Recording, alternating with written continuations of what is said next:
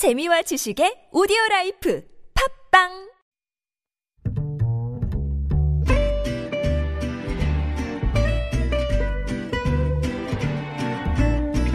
Good evening, everyone. Welcome to the evening show. 세계보건기구 WHO가 코로나19 확산 사태를 팬데믹, 세계적 대유행으로 규정했는데요. 우리 정부는 해왔던 대로 한다. 우리의 방역 태세는 달라질 게 없다라고 밝혔습니다. WHO가 팬데믹을 선언한 날 트럼프 미국 대통령이 대국민 연설에 나섰습니다. 유럽에 대해 내일부터 30일간 미국으로의 여행을 금지한다라고 밝혔는데요. 한국과 중국에 대해서는 상황이 개선되고 있다며 여행 제한 조치를 해제할 가능성을 시사했습니다. 서울시가 코로나19 집단 감염이 발생한 구로구 코리아 빌딩과 인근 지역을 감염병 특별 지원 구역으로 지정하고 역학 조사를 위해 서울지방경찰청 협조를 받아 지난달 28일부터 3월 11일까지 코리아 빌딩을 방문한 인원 파악에 나섰습니다. 김지윤의 이브닝쇼 시작합니다.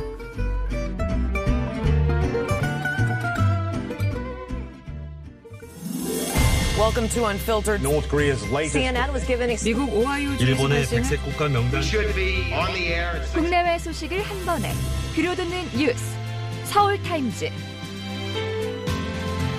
네, 서울타임즈 시간입니다. 오마이뉴스 박종호 기자, 프레시안 곽재훈 기자와 함께합니다. 어서 오세요. 안녕하십니까? 네, 안녕하세요. 네, 시작하기 전에 제가 이거를 얘기를 해야 돼요. 어제 사실은 이야기를 했는데 네. 까먹고 저희 청취자분께서 일산 멋쟁이님께서 화이트데이가 다가와서가 아닐까 저희 사탕을 보내주셨습니다. 저희한테 와. 그래서 감사하다는 말씀 전해드리고 우리 일산 멋쟁이님께서 아마 제가 기억하기로는 택시 운전을 하시는 걸로 알고 네. 있거든요. 건강 조심하시고요. 오늘도 안전 운행 하시기 바랍니다. 고맙습니다. 자, 그러면은 이야기 나눠보도록 하겠습니다. 오늘 아 등 국내 어, 코스피 네. 저도 막 어우 가슴이 철렁철렁했어요. 이게, 이게 1800 깨지는 건가?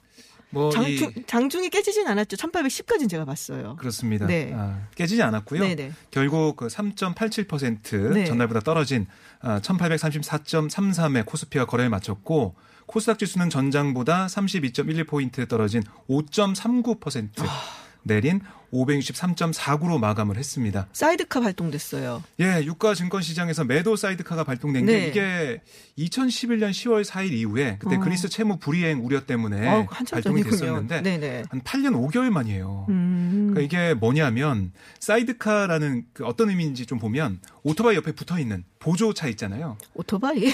오토바이. 오토바이라고 네네. 뭐라, 뭐라 고 네? 오토바이죠, 뭐. 네. 오토바이 옆에 붙어 있는 보조 탑승 네. 탑승차 그걸 부르는 게 사이드카인데 그렇죠. 그러니까 원활한 거래의 보조적인 기능을 수행하는 역할이다. 음. 아, 이걸 뜻하는 건데요. 그러니까 이 선물 거래 코스피 200 선물 거래 종목 중 직전 거래일 거래량이 가장 많은 종목의 가격이 음. 5% 이상 뭐 상승 또는 하락한 상태가 1분간 지속할 경우 발동이 되고 발동되면 5분이 예, 지나야지만 자동 음. 해제가 됩니다.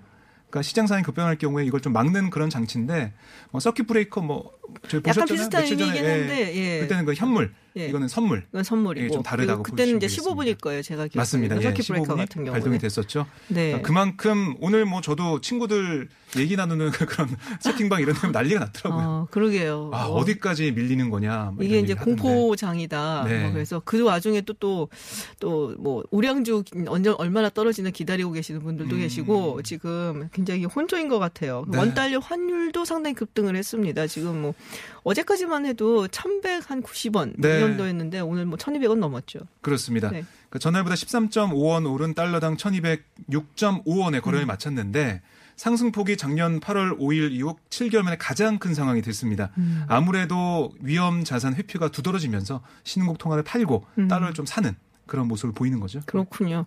제가 사실 어제 잠이 좀 잘 안 와갖고 계속 네. 그걸 봤어요. 이제 미국장이 어떻게 되어가나.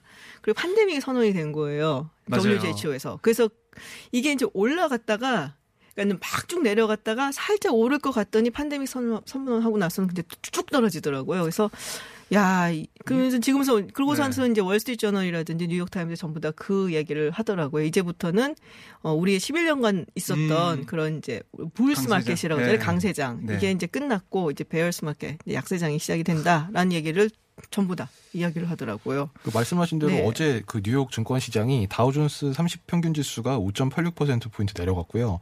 S&P 500 지수 4.89%, 그다음에 나스닥도 4.70 포인트나 내렸습니다. 근데 그저께인가 그저께인가 막 7, 8% 가까이 내렸다가 네. 그리고 다시 또 올랐었거든요. 그거 그냥 도로 다시 내려간 거죠, 지금 사실. 네. 저 근데 사실 막 이 4, 5%가 떨어진 것도 사실 적, 이, 이것도 사실 적지 않은 폭이라서 네, 말씀하신 맞아요. 대로 이틀 만에 추가 하락이라서 충격이 좀 더 있을 것 같고요. 오늘 아시아 증시도 좀 폭락이라고 표현해 야 될 만큼 음. 많이 내려갔습니다. 일단 일본 니케이 지수를 보면 4.41%가 내려가서 18,559.63에 마감이 됐고요. 중국은 상하이 종합지수가 1.52%, 선전 종합지수가 2.20% 내려갔습니다. 지금 미네르바님께서 네. 대투자자들의 대화냐 부럽다고 하시는데 그럴 리가 저희 셋을 보십시오. 어느 누가 지금 투자를 하게끔 생겼는지 그건 절대 아니고. 아니 뭐 네. 지금 안 구경만. 그래도 증시가 이렇게 내려가니까 네. 돈 있는 사람들은 지금 들어갈 때라고 하는데 네. 저랑은 딴 세상 얘기입니다. 뭐딴 세상 얘기고 예. 지금 사실 굉장히 위험해 보이긴 해요. 그러니까 네. 어디가 바닥일지 모르니까요. 그렇죠. 뭐 어려워 보일 수도 있고. 뭐 그런 얘기 하잖아요. 바닥인 줄 알고 갔던 지하가 있더라. 그러니까. 그런 얘기도 하죠. 네. 그러니까 오늘 그 아시아 증시가 좀 안 좋았던 게 트럼프 대통령의 그 연설 그것도 네. 영향이 있는 것 같아요. 음. 거기서 뭔가 아, 코로나19 대응 조치 밝히면서 경기 부양책이 좀 크게 나오지 않을까 싶었는데 기대보다 뭐 나온 게 없거든요. 음. 그래서 좀 실망하지 않았나 그런 생각이 듭니다. 그렇군요. 뭐 유럽이 또 워낙에 지금 아주 곤두박질을 치고 네. 있어서 세계적으로 확실히 좀 안 좋은 때가 온 것이 아닌가라는 우려가 있습니다. 혹시 투자하시는 분들 계시면은 조심하시고요. 네, 마스크 오브제 오늘 나흘째입니다. 어, 임산부들 이야기가 있었어요, 사실. 임산부들도 고위험군인데 직접 나가서 사기 좀 그렇지 않냐. 대리로 좀 살 수 있게 해달라라는 얘기들이 좀 있었는데 어떻게? 네, 그러니까 이런 네. 얘기가 계속 나오고 있었어요. 그러니까 청와대 국민청원 게시판을 봐도 음. 암 환자나 그러니까 중증 환자분들. 네. 그 임산부 분들 뭐 이런 경우에는 마스크를 직접 구매하기 힘들다. 대리 구매하게 해달라라고 얘기한 거거든요.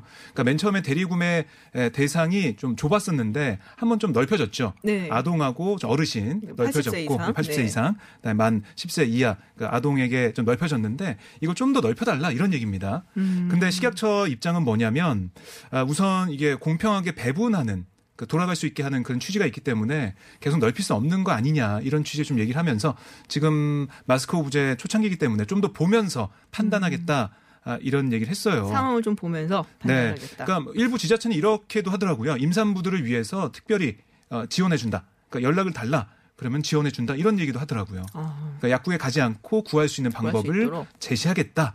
이런 음. 지자체도 있습니다. 그렇군요. 자, 대구시가 코로나19 사태 발생 이후 처음으로 신천지 대구 고, 교, 대구교회 현장 행정조사를 벌였다라는 소식이 있습니다. 이게 처음이에요? 네, 오늘 대구시가 어. 경찰과 함께 이 대구 신천지교회 이 본부하고 그리고 집화장 등 간부 4명의 사택 총 5곳을 대상으로 행정조사를 벌였습니다. 네.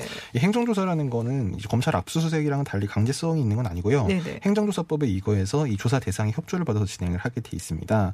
이 오늘 진행한 조사의 목적은 앞서 이제 신천지가 이 정부에 제출한 신천지 신도 명단 혹시 여기서 누락된 인원이 있는지 그리고 알려지지 않은 뭐 예를 들면 숙박 시설이라든가 이런 좀 아직까지 정부에 보고되지 않은 그런 시설이 있는지 이런 것들을 파악할 목적으로 조사가 이루어졌습니다. 음, 그렇군요. 좀 늦었다는 얘기는 나오더라고요. 좀, 예. 권영진 시장이 그 압수수색 좀 기다리고 있었는데 압수수색이 안 돼서 행정조사 한 거다라고 얘기를 하는데 좀 늦지 않았나 이런 음. 개인적인 생각이 듭니다. 자, 선관위가 어, 4.15 총선 투표자들에게 마스크를 지급할 방침이다. 정말인가요? 투표하러 가면 마스크 주는 거예요? 뭐 그렇게 생각을 하고 있습니다. 아, 선관위가. 진짜요? 네. 오늘 국회 행정안전위원회에 제출한 자료에서 코로나19 확산에 따른 불안감 증가로 투표 참여가 저조할 것으로 예상된다. 음. 이렇게 이유를 얘기하면서 마스크 지급 필요성을 강조했고요. 이를 위해 소요되는 예산이 있겠죠.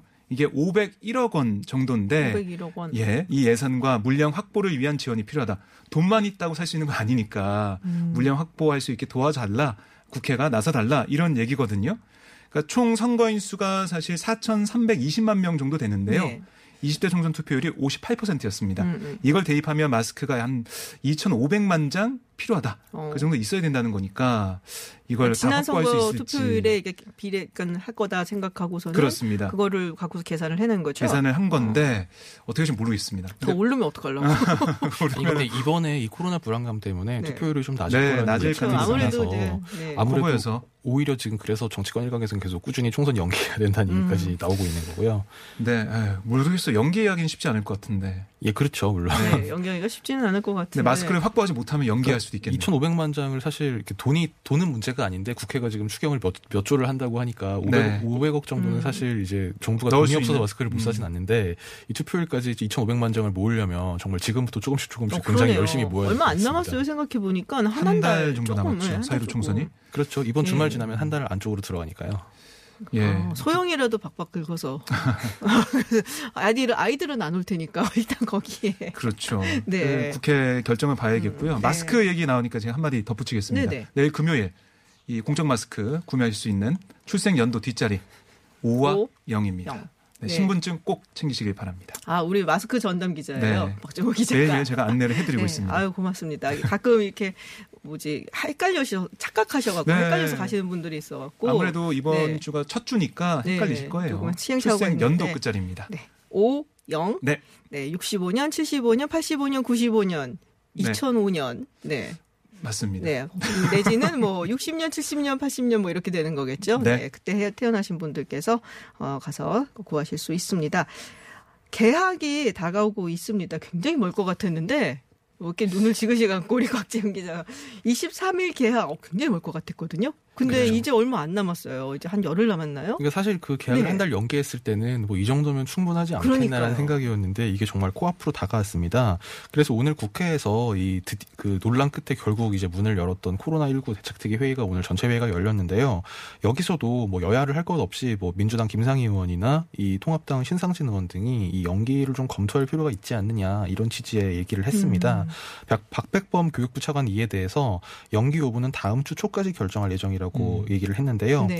이와 관련해서 오늘 유은혜 교육부 총리가 이 현장 방문을 일정을 마치고 기자들과 만나서 추가 연기 가능성은 속단하기 어렵다. 이것은 질, 그 질병관리본부와 전문가들 의견을 종합해서 판단할 문제라면서 우선은 23일 계약을 전제로 준비를 하고 있다. 이렇게 얘기를 음. 했습니다.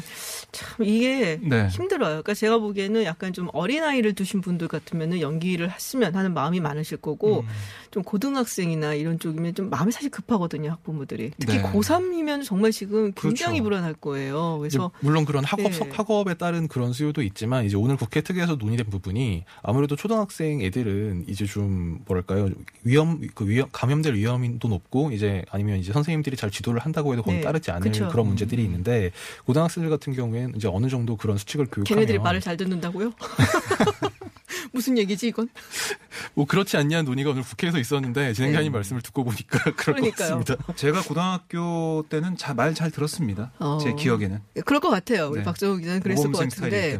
제 그 개인적인 경험상 네. 중고생이 그렇게 말을 잘 듣는 것 같진 않고 일단 네 근데 하여튼 그 고3 학생들이 지금 보면은 가장 지금 예, 안쓰럽더라고요. 맞습니다. 어, 굉장히 불안할 것 같다는 생각이 어쨌든. 이게 수도권 확산이 됐냐 안 됐냐 여기 달린 것 같아요. 제가 봤을 네. 때는. 구로코 센터, 그다음에 그렇죠. 동대문구에 이번에 교회에서 여섯 음, 명이 감염됐는데 맞아요. 그 확산 현상을 좀 봐야 될 것 같아요. 네 여기까지 이야기 듣고요 교통 정보 듣고 다시 돌아오겠습니다.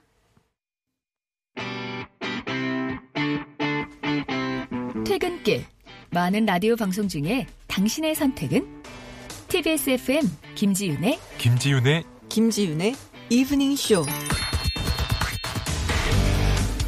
네, 서울사인즈 계속하겠습니다.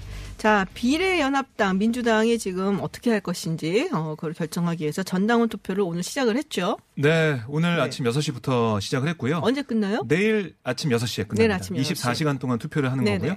이 권리당원이 투표하고 있습니다. 음. 78만 명 정도 되는데 네. 비례연합정당에 참여할지 최종 결정을 하게 됩니다. 결과가 많이 궁금하시잖아요. 그렇죠. 근데 제가 민주당이 보낸 투표 제안문을 보면서 아, 어떻게 보면 좀 결론은 어, 내려진 게 아닌가. 아, 정말요? 아, 예, 그렇게 좀 느꼈어요. 어떻게 돼 있냐면 답정너예요?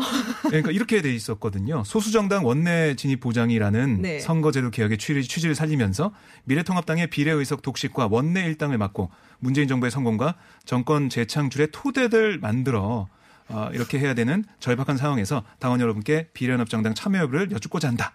이렇게 돼 있었어요. 에이, 그거는 만약 여론조사에서 이런 문항을 한다면 그거 완전히 그 bias 된 문항인데요. 그러니까 이해찬 대표의 어제 발언도 그렇고 네. 그러니까 어떤 당위성 꼭 해야 되는 그런 것들을 얘기하고 음. 있기 때문에 아마 민주당원들도 이런 지도부와 그러니까 의원들의 생각과 같게 아, 결론을 내지 않을까 이런 음. 생각을 하게 됩니다. 자, 자 민주당 일부 지역 경선 결과가 아직 안 나왔어요. 관심 있는 지역들 좀 있잖아요. 뭐 이광재 지사도 예, 있고. 좀 이따 오늘 네. 밤 9시 정도의 발표가 총, 총 11곳 정도 지금 음. 한 7차 경선 결과가 나오는데요. 네네. 아무래도 관심이 쏠리는 지역은 이제 금태섭 의원 금태섭 아. 의원이 지금 현역 의원인 이제 강서갑 강서갑. 지역, 네 그리고 지금 그 이광재 전 강원도지사가 지금 나와서 경선을 하고 있는 강원 원주갑 이렇게 그 이 두 군데가 사실 가장 관심이 많이 쏠릴 것 같습니다. 음. 그, 아, 그, 그 강서갑 같은 경우에는 금태섭 의원이 강선우 전 민주당 부대변인과 경선을 벌이고 있고요. 이광재 전 지사는 원주갑에서 박우순 전 의원과 경선을 하고 있습니다. 그리고 또 청와대 울산시장 선거 개입 의혹에 연루된 황운하 전 아, 대전지방 경찰청장의 황운하 예, 이 대전 중구 경선에 나왔는데 이 결과도 오늘 발표가 되거든요. 음. 그래서 서울 두 곳, 부산 두 곳, 대전 두 곳, 경기 두 곳, 그리고 강원, 충남 등 해서 총 11곳에 대한 경선 결과가 밤 9시 전후로 나올 예정입니다. 밤 9시 전후에 나오는 네. 관심 있으신 분들 하면 이제 그때 딱 뉴스 보시면 되겠네요. 네. 자, 미래통합당 쪽으로 가보겠습니다. 지금 김영호 공관위원장이 상당히 뭐 칼을 휘두른다라는 얘기를 들을 정도로 뭐 적극적으로 했었는데 황교안 대표가 지금 거의 다 끝난 시점에서 불만을 표하고 있다라는 얘기가 있어요. 예, 오늘 그 통합당 최고위원 회의에서 네. 황교안 대표가 이렇게 얘기했습니다. 현재 진행되는 공천 일부에서 잡음이 나오고 있다. 음. 당 안팎의 지속적인 문제 제기를 보며 현재까지 공관위 결정의 일부를 재검토해야 한다고 생각한다. 이렇게 얘기했거든요. 그러니까 좀 마음에 안 드는 부분이 있었나 봐요. 황교안 대표가 그러겠네요. 볼때 이렇게 네. 얘기를 했고 정말로 최고위에서 오늘 여섯 곳에 대해서 제의를 재심을 요구했습니다. 이 결과가 나왔어요. 나왔어요? 김호 공관위원장이 네. 얘기를 했는데요. 여섯 곳 중에 두 곳만 이 최고위의 결정을 좀 수용하는 그런 모양새가 됐습니다. 어디예요? 아, 인천 연수을. 인천 연수. 네. 원래 그 민현주 전 의원이 네네. 단수 공천 됐는데 원래는 이 현역이 민경욱 의원이거든요. 아, 민경욱 의원과 민현주 전 의원의 경선으로, 경선으로? 바뀌었습니다. 아, 그러니까 민경욱 의원 같은 경우는 이제 어떻게 보면은 다시 어, 부활을 한 셈이죠. 그러네요. 네. 경선 결과가 아직 안 나왔습니다만 벌써부터 언론에서 뭐 기사 회생 이렇게 쓰고 있습니다. 기사 회생. 네. 아, 뭐 진짜 회생을 해야 기사 회생. 그렇게 예. 볼 가능성이 있죠. 왜냐하면 현역 의원이니까. 그러니까 경선은 약간은 현역 의원한테 조금 유리하다는 얘기가 현역 의원이 있잖아요. 자기 지역구 경선에서 탈락하는 경우는 굉장히 드물고 만약에 그런 결과가 나오면 보통 이변 이렇게 쓰죠. 아. 이변이고 그러니까 가산점이나 이런 게 있다면은 그럴 가능성이 있는데 네. 어쨌든 그렇게 됐고요. 대구 달서 갑도 바뀌었습니다. 여기는 이두화 전 의원이 단수 추천된 네네. 곳이었는데 여기에 홍석준 전 대구시 경제국장과 아, 양자 경선을 변경이 됐어요. 음. 네, 이렇게 바뀌었고 나머지 뭐 부산 북강서 을과 부산 진갑, 경남 거제, 아, 서울 강남을 여기는 바뀌지 않고 그대로 가게 네네. 됐습니다. 근데 사실은 달서, 그 대구 달서갑도 원래는 현역 의원 탈락한 지역입니다. 여기 현역이 곽대훈 네. 의원이거든요. 음. 근데 여기는 경선을 시켰는데 이 경, 그 결국 재경선으로 결정이 된 건데 거기서도 곽 의원은 빠졌습니다. 아, 그럼 저- 저기는 그러니까 절대로 안 된다는 컷- 건가요? 컷오프는 어쨌든 한, 결정은 한국 되고 지지가 된 거죠. 네. 어, 그리고 경선을 통해서 한번 하겠다. 아, 근데 지금 사실 좀 복잡하잖아요. 김종인 전 대표가 또 네, 미래통합당 쪽에서 뭘 무슨 역할을 네. 할지 이 황 대표가 재심을 요구한 배경이 뭐냐 할 때 이 김종인 전 대표 얘기가 나오더라고요. 그래서 그런 해석이 좀 나오기도 네. 했습니다. 왜냐하면 이제 오늘 언론 인터뷰에서 김종인 전 더불어민주당 비대위 대표가 지금 이제 통합당 선대위원장 영입이 추천 추진되고 있다고 이제 알려지고 있는데요. 네. 여기에 대해서 이제 자기가 일정 정도 공천을 할 수 있어야 되지 않느냐 이런 취지의 얘기를 했거든요.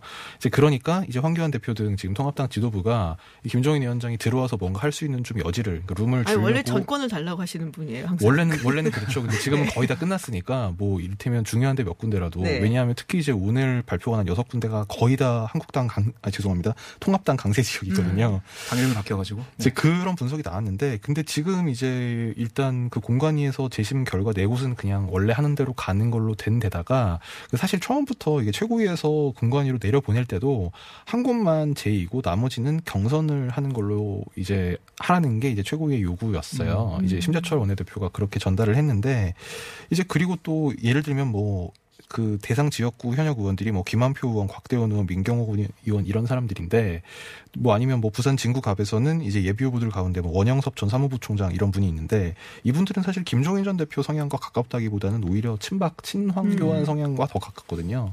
그래서 이제 오늘 이 여섯 곳을 비운 뭐 다시 공간 위로 내려보낸 것이 이게 김종인 전 대표를 이제 위한 것이었냐 아니냐 이 부분은 좀좀 애매하네요. 예, 좀 음. 그런 그런 저기 생각해볼 만한 만한 여지가 있습니다. 이제 김종인 전 대표 같은 경우에는 오늘 오후에 그 다른 경향신문이랑 인터뷰를 했는데 거기서 뭐 이런 지금 오늘 공관위에 다시 내려보낸 제의 요구했던 지역은 언급을 안 하고 뭐 강남 갑에 태영호 전 북한 공사를 추천한 게 이게 잘못이다 이- 이런 이런 취지의 지적을 어. 했, 었거든요 여기에 대해서는 오늘 최고위가 심의를 안 했습니다. 아, 아, 그렇군요. 그러니까 앞으로 이게 뭐 내관이 있는 거죠. 음. 김종인 전 대표를 모시기 위해서는 맞춰줘야 되는데 맞춰줄 것인지 아니면은 김용호 위원장이 안 돼 이렇게 하면서 안 될 것인지 음. 봐야 될 것 같아요. 홍준표 전 대표 대구 나가신다고 무소속으로 네. 네. 어. 또 틀린 거 맞죠? 기자. 아니요, 저는 무소속으로 나간다고. 무소속 나간다 했었어요. 그랬었어요? 아, 네. 이게 선입견이구나. 박정희 기자는 무조건 반대로 얘기한다고 생각을 하니까. 네. 네, 아닙니다. 예. 이 홍준표 전 대표가 원래 경남 양산을 공청을 신청했다가 배제돼서 불복해서 원래 오늘까지 황 대표, 황교안 네. 대표가 응답을 하라 이렇게 얘기를 했었는데요. 오늘 기자회견을 열고 오늘로 양산을 지역 출마 포기하고 예비 후보 사퇴하겠다 그러면서 어디로 가시냐 기자들이 물어봤더니 대구로 갑니다 이렇게 답을 했어요. 그 대구 어디냐라고 물어봤더니 대구 12개 지역구가 정서가 똑같다. 음. 그래서 12개 중에 정치적 부담이 없고 얼굴 부딪히지 않는 곳을 선택하겠다. 이렇게만 얘기했는데 음, 뭐 수성을로 갈 거라는 관측을 아, 유력합니다. 그렇군요. 그 수서 수성을이 원래는 주호영 의원이 있던 곳인데 네. 주호영 의원이 수성 갑으로 갔어요. 갔죠. 네. 김부겸 의원하고 붙게 됐고 수성을이 어떻게 보면 좀 공석 같은 느낌이 있거든요. 음. 그쪽을 가지 않을까라는 생각이 들고 홍준표 전 대표가 또 페이스북에 글도 올렸습니다. 양산에 천막 쳤다가 걷어내고 뭐 밀양 창녕에 천막 쳤- 쳤다가 걷어내고 유랑 극단 선거한 느낌이다. 이번에는 자란 내가 자란 고향인 대구에 콘크리트 집 지으러 갑니다. 라고 얘기를 했는데 네. 뒤에 이 문장이 참 와닿습니다. 지난 25년간 7차례에 걸쳐 총선, 지선 때 그렇게 가고 싶었던 대구로 보내준 황 대표와 김용호에게 감사드립니다. 비꼬셨네. 네. 이렇게 썼습니다. 네, 추경 이야기 해보겠습니다. 민주당이 추경을 더 올려야 된다. 라고 이야기를 했으면 지금 한 11조 원? 예, 12조 11조 원? 7천억 네. 정도 규모의 추가행정 예산 음. 이걸 좀 심사를 하고 있는데요. 여기서 더 얼마나 올리자는 거예요? 그러니까 이인영 원내대표가 오늘 아침 회의에서 한 얘기를 들어보면 네. 각 상임위에서 심사했던 추경 증액 요구 사항이 한 6조 3천억에서 6조 7천억 규모인데 오, 이 정도는 올려야 된다 이렇게 얘기했어요. 많은 것 같은데. 그러면은 합하면은 뭐 한 18초 정도 네, 되는 그렇죠. 그런 상황이 되죠. 그래서 이거 어떻게 할지 모르겠습니다. 어. 전해철 그 예결위 간사도 당에서 어, 정부 추경안보다 조금 더 증액돼야 한다 의견 제시한 게 맞다. 음. 정부와 청와대도 이에 의견을 같이 했다라고 얘기를 하고 있습니다. 추가분은 그럼 어디다가 쓴다는 거예요? 구체적으로? 구체적인 건 좀 봐야겠지만은 이 지금 비판받는 게 뭐냐면은 소상공인 어려운 네. 분들에게 빚을 내라고 하는 게 뭐냐. 아, 그런 거죠. 사실 그렇죠. 예, 나중에 그러니까 대출을 이자를 받아도 예, 이자를 싸게 해주고 뭐 지원해주겠다 이런 건데 그게 어차피 아니라 빚이니까. 네, 현실적으로 현금성 지원해줘야 되는 거 아니야 이런 얘기도 있고요. 재난 기본소득제를 뭐 그걸 그 취지를 살려서 어떻게 네. 좀할 수도 있고요. 음. 그러니까 그걸 하기 위해서는 돈이 필요하니까 예산을 좀 늘려야 된다 이렇게 얘기를 하고 있습니다. 통합당에서 반대할 것 같은데요. 예, 현금 살포. 네. 정답이신데요. 네. 그 일단 심재철 원내대표에게 오늘 이인영 원내대표가 뭐 일단 만나서 얘기하자고 긴급 회동을 하자고 음. 아침에 제안을 했는데 여기에 대해서 최고위 후에 기자들이 물어보니까 뭐 아직 연락받은 게 없다 얘기해 봐야 된다 이렇게 얘기하더니 오후에 입장이 나왔어요.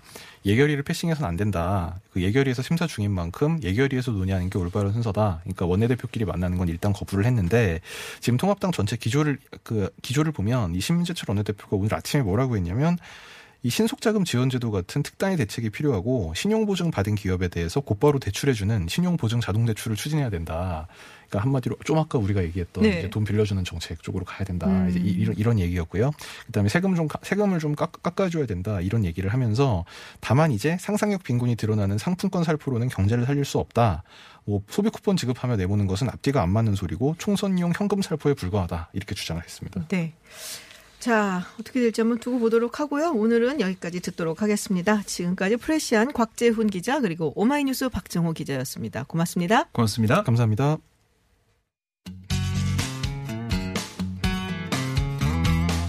매주 월요일에서 금요일 저녁 6시 20분부터 8시까지 만나는 김지윤의 이브닝 쇼. 라디오 생방 스튜디오가 궁금하신가요? 지금 바로 유튜브에서 TBS FM으로 들어오세요. 때로는 진지한, 때로는 신나는 스튜디오의 생생한 모습 보실 수 있습니다. 국제 정치 전문가 김지윤 박사가 진행하는 이브닝 쇼. 매일 새로운 뉴스로 여러분의 저녁길을 함께합니다.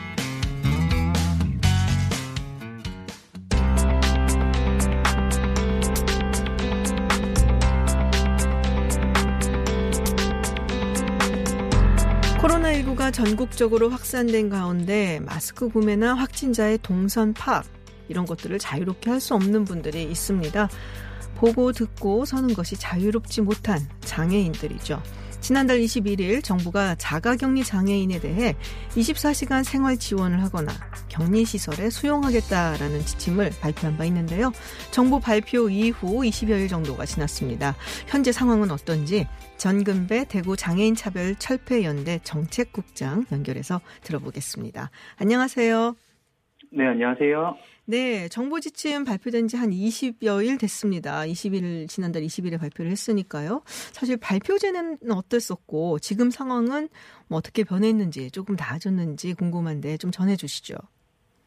우선 정부 지침이 약간씩 약간씩 계속 변경이 되면서 혼란들이 있었는데요. 네. 그 처음 발표된 이제 지침은 언론 발표랑 실제 지침이 달랐습니다. 어, 예를 들어서 자가격리 장애인에게 24시간 돌봄을 제공하겠다고 했는데 이거는 관련 지침에는 그런 내용이 없었고요. 아, 그리고 자가격리 시설을 이제 별도 시설을 마련해서 운영하겠다는 지침도 나왔습니다만 이 당시에 어, 지침에 나와 있는 이 격리 시설의 대상은 이 불특정한 홈리스라던가 주소지가 그리고 네네. 국내에 주소지가 없는 이주민과 같은 분들이 입소 대상이었어요. 장애인 음. 대책이라고는 볼 수 없는 상황이었습니다.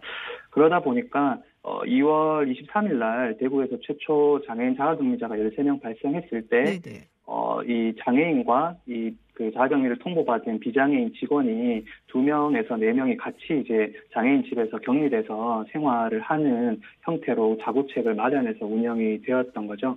어, 어. 지금은 이제 어, 한 번씩 한 번씩 계속 그 지침이 변경이 되면서 보완이 되고 있는 와중이긴 합니다만 네. 계속 정부 지침이 일 생기면 나오는 식으로 계속 늦거나 공식 브리핑과 실제 내용이 달라서 이 현장에서 많은 혼란들이 있었던 건 사실입니다. 아, 그렇군요. 어, 격리를 할 수 있는 시설이 실제로 장애인들을 위한 것이 아니고 홈레스, 그는 뭐 집이 없으신 분들 그리고 어, 주소가 없는 외국인들이 불특정 이제 주소가 불특정되어 있는 외국인들이 가, 있, 가 있었다. 그래서 지금은 그러면은 말씀하셨던 것처럼 장애인들은 이제 돌봐주시는 분들이 함께 어떻게 보면은 뭐 자가격리를 하고 있는 그런 상황이다라는 말씀이신데요. 어, 네, 맞습니다. 사실 어 비장애인들이 미처 생각지 못하는 부분들이 굉장히 많아요. 근데 어떤 점들이 가장 힘드신지 궁금한데요. 우선은 그 비장애인 분들 같은 경우에는 네. 이 물품 지원만 있으면 어느 정도 자가격리가 가능하지만 네. 이 장애인 분들 같은 경우에는 어, 먹고 씻고 자고 이잘 때에도 체위 변경이 필요한 분들이 있기 때문에 이런 이 일상생활의 상당 부분에서 다른 분들의 도움이 필요합니다. 네. 근데 이 자가 격리가 어, 단순히 물품 지원만으로 이루어질 수 없는 이분들에게는 생활 지원이 같이 이제 있어줘야 되는데 요 지원 체계가 계속 공백으로 있다가 지금 이제 마련되고 있는 상황인 거죠. 어, 그럼 대구에서 지금 현재 자가격리 중인 장애인들 숫자는 얼마나 되나요? 우선 지금 현재로는 장애인 그리고 가족 이 네. 관련된 지원자 포함해서 총 178분으로 확인이 되고 있고요. 어, 어, 초, 어, 지금 초기에는 자가격리 통보를 받았을 때 어, 생활 지원 인력이 없어서 네. 혼자 생활하는 중증 장애인분도 두 분 계셨습니다. 어, 그래서 이 격리 기간 동안 모든 걸 혼자 해야 하시다 보니까 하루에 한 끼 배달시켜서 문 앞에 음식을 두고 가면 기어가서 갖고 와서 먹고 버티고 이런 식으로 계속 지냈던 거죠. 음, 어, 안타까운 거는 이분들에게 구청에서 구호품을 보냈는데 네. 그게 이제 구성품이 생쌀이라던가 네네. 아니면 배추 같은 통배추 같은 이런 구호품을 이 배달해주는 시기였어요. 음, 어, 대구시에서 이 상황을 알고 급하게 간편식들을 제공해 주기는 했습니다만 이 행정 자체가 지금 장애인 자가격리가 자가 그 장애인이 있는 자가격리자가 생길 수 있다라는 사실을 고려하지 않고 계속 이제 이루어져 온게 나타나는 상황인 것 같아요. 어, 어, 다행히 지금 같은 경우에는 어, 이 장애인 자가격리자에 대한 공백이 이전보다는 나타나고 있지는 않습니다. 왜냐하면 이 장애인 자가격리자의 숫자가 갑자기 이렇게 늘어나지는 않는 추세에 있기 때문이기도 하고 네. 그리고 민간기관이나 사회서비스원과 같은 공공기관에서 인력 모집을 나섰기 때문인데요. 어, 지금은 어, 다행히 자가격리 장애인이 발생이 되면 어, 생활을 지원할 수 있는 인력이 파견되어서 이 지원을 할 수 있는 체계는 갖추어 가고 있다고 음. 볼수 있습니다. 아, 그러면은 뭐 인력이 그러면 아침 이제는 좀 충분해진 건가요? 같이 이제 생활을 하고 관리해 주실 분들이 필요하신 거잖아요. 네네 맞습니다. 우선은 어, 활동 지원사던가 네. 아니면은 사회복지사라던가 어, 이 일반 시민분들이 많이 네. 이제 어, 예상외로 많이 이렇게 신청을 해주셨고 어, 자가격리 장애인분들이 상황이 발생했을 때 어, 민간기관이나 아니면은 아까 말씀드린 사회서비스원과 같은 곳에서. 이 요청을 하면 도움을 받아서 음. 이 인력이 들어갈 수 있는 구조는 지금 짜여져 있는 상황입니다. 그렇군요. 사실 우리가 잘 모르는 부분들이 많은데 이 장애 인이 비장애인에 비해서 몸도 조금 더 약한 편이고 기저질환이 있는 경우가 많다고 하더라고요. 그래서 어 조금 더 우리가 세심하게 신경을 써야 된다라는 이야기가 있는데 현장에서 보셨을 때도 그렇습니까? 네, 맞습니다. 왜냐하면은 어, 장애인분들 같은 경우에 기본적으로 다른 사람의 손을 빌려서 생활하시는 경우도 많고 네. 그리고 지금 이제 그 집단 안에서의 이 집단 감염이 계속 이 나타나고 있지 않습니까? 네네. 특히 이제 장애인 거주 시설에서 대구에서도 다섯 명의 장애인 확진자가 있었습니다. 네. 어, 이 집단에서 생활하시는 경우에 어, 이 본인이 이 원하든 원하지 않든 집단 안에서의 지원 체계를 갖는 형식이기 때문에 섬세하게 개개인에게 개인별 지원이 되기도 어렵고 어, 특히 장애인분들 같은 경우에는 본인이 손이든 발이든 아니면 어떤 이 청각, 시각, 감각적인 부분이 되었든 음. 이 자력으로 본인 관리를 할 수 있는 것이 한계가 있기 때문에 이것들이 만성화되어서 기저질환으로 나타나는 경우가 많이 있습니다. 아, 그렇군요. 저는 그것도 봤어요. 경- 정보 격차가 크다. 그러니까는 이 청각 장애인 같은 경우, 그러니까 수화가 모든 프로그램에 나와주지는 않거든요. 물론 이제 질병관리본부에서 공식 브리핑 이럴 때는 수화가 있는데, 그러, 그렇기 때문에 뭐 뉴스라든지 이런 거 봤을 때 받아들일 수 있는 정보가 확실히 격차가 있다. 근데 자막을 보면 될 줄 알았는데, 수화가 자막하고는 또 다르다 그러더라고요. 네, 맞습니다. 왜냐하면 이 그 아예 그냥 다른 언어라고 네. 생각을 하시면 됩니다. 아. 영어와 한국어의 문법 체계가 다르듯이 수어에서 이 통용하고 있는 문법 체계와 그리고 이제 구어를 사용하는 이제 그 서민의 입장에서 이야기하는 문법 체계가 달라서 자막을 갖고 음. 왜냐하면 평생 듣지 않아 왔던 분이 그 이 문법의 순서를 갖고 이해를 하는 것은 한계가 있고요. 수어를 어렸을 때부터 사용했다면 수어 통역사가 배치가 되어서 정보 전달을 하는 것이 더 이 지금 같이 중요한 상황에서는 더 정확한 거죠. 아, 확진 판정을 받아서 자가 격리 중이신 장애인들은 혹시 몇 분이 계신지 파악을 하고 계신가요? 네네, 지금 대구 같은 경우에는 장애인 확진자가 14명인데요. 네. 어, 지역에 거주하는 장애인분이 9분, 네. 그리고 시설에 거주하는 장애인분이 5분, 이렇게 확진이 되어 있습니다. 어, 음. 대구에 있는 병원에 계신 분도 있고, 네. 그리고 이제 상주라든지, 아니면 이제 서울이라든지, 이런 곳에 가 있는 분들도 계십니다. 아, 옮겨오신 어, 근데- 거예요? 그러면은 대구나, 대구에서 서울이나 이쪽으로? 아, 대구에서 서울로 옮겨간 겁니다. 맞습니다. 아, 영상이 없었기 때문에. 경상이 없어서. 네네, 맞습니다. 아, 그러시군요. 어, 그러면은 그분들은 뭐, 뭐, 가족이랑 같이 있든지 아니면은 뭐 관리를 해준 시설에 있든지 이렇게 된 경우겠죠? 아, 그게 저희가 여전히 지금, 그게 여전히 지금 공백인 상황입니다. 네. 어, 예전, 이 자가격리 장애인이 발생하기 전에 이 대책이 충분히 마련되지 못해서 자가격리 장애인에 대한 지원이 공백이었듯이 어, 그 뒤에 나온 정부의 자가격리 지침에는 자가격리 지원 대책에는 확진자에 대한 고려를 또 하지 않고 있어요. 그래서 어, 이 확진자가 발생이 되었을 때 그러니까 자가격리 후에 어, 양성이 판정되거나 네네. 아니면 자가격리를 통보받지는 않았지만 바로 이제 양성 판정으로 확정이 됐을 때 이 확진자에 대한 대책은 지금 없는 상황. 어떻게 해야 되는 건가요? 뭔가 다, 뭐 어떻게 다른 건가요, 그러면? 어, 우선은 네. 그 어, 우선 단순 자가격리 통보를 받아서 네. 이제 그 들어가는 이렇게 자가격리에 들어간 이 장애인 분을 지원하는 사람을 모집하는 것과 확진자에 네네. 대한 이 지원자를 모집하는 건 전혀 다른 문제이고 첫 번째. 네. 두 번째는 이 장애인 분들이 갖고 있는 기저질환 때문에 사실은 이분들은 자가격리가 필요한 것이 아니라 우선적으로 입원 조치가 바로 이루어져야 되는 대상으로 저희가 계속 요청을 하고 있는 거죠. 근데 이 병원에서는 이 병원에 가더라도 마찬가지로 비장애인 환자 같은 경우에는 이제 의료적인 조치만 있으면 될 수 있지만 어 이분들 같은 경우에는 병원에 간다고 장애가 나아지는 게 아니잖아요. 그렇죠. 그러다 보니까 이 생활 지원에 대한 건 여전히 숙제로 있는 겁니다. 그러면 이거를 누가 할 거냐에 대한 문제가 있는 건데 이거를 지금은 간호 인력 또는 병원에 있는 간병 인력이 모두 충당해야 되는 상황이어서 상당히 병원 입장에서도 부담스러운 하지만 이 병원에서 장애인 확진자가 들어왔을 때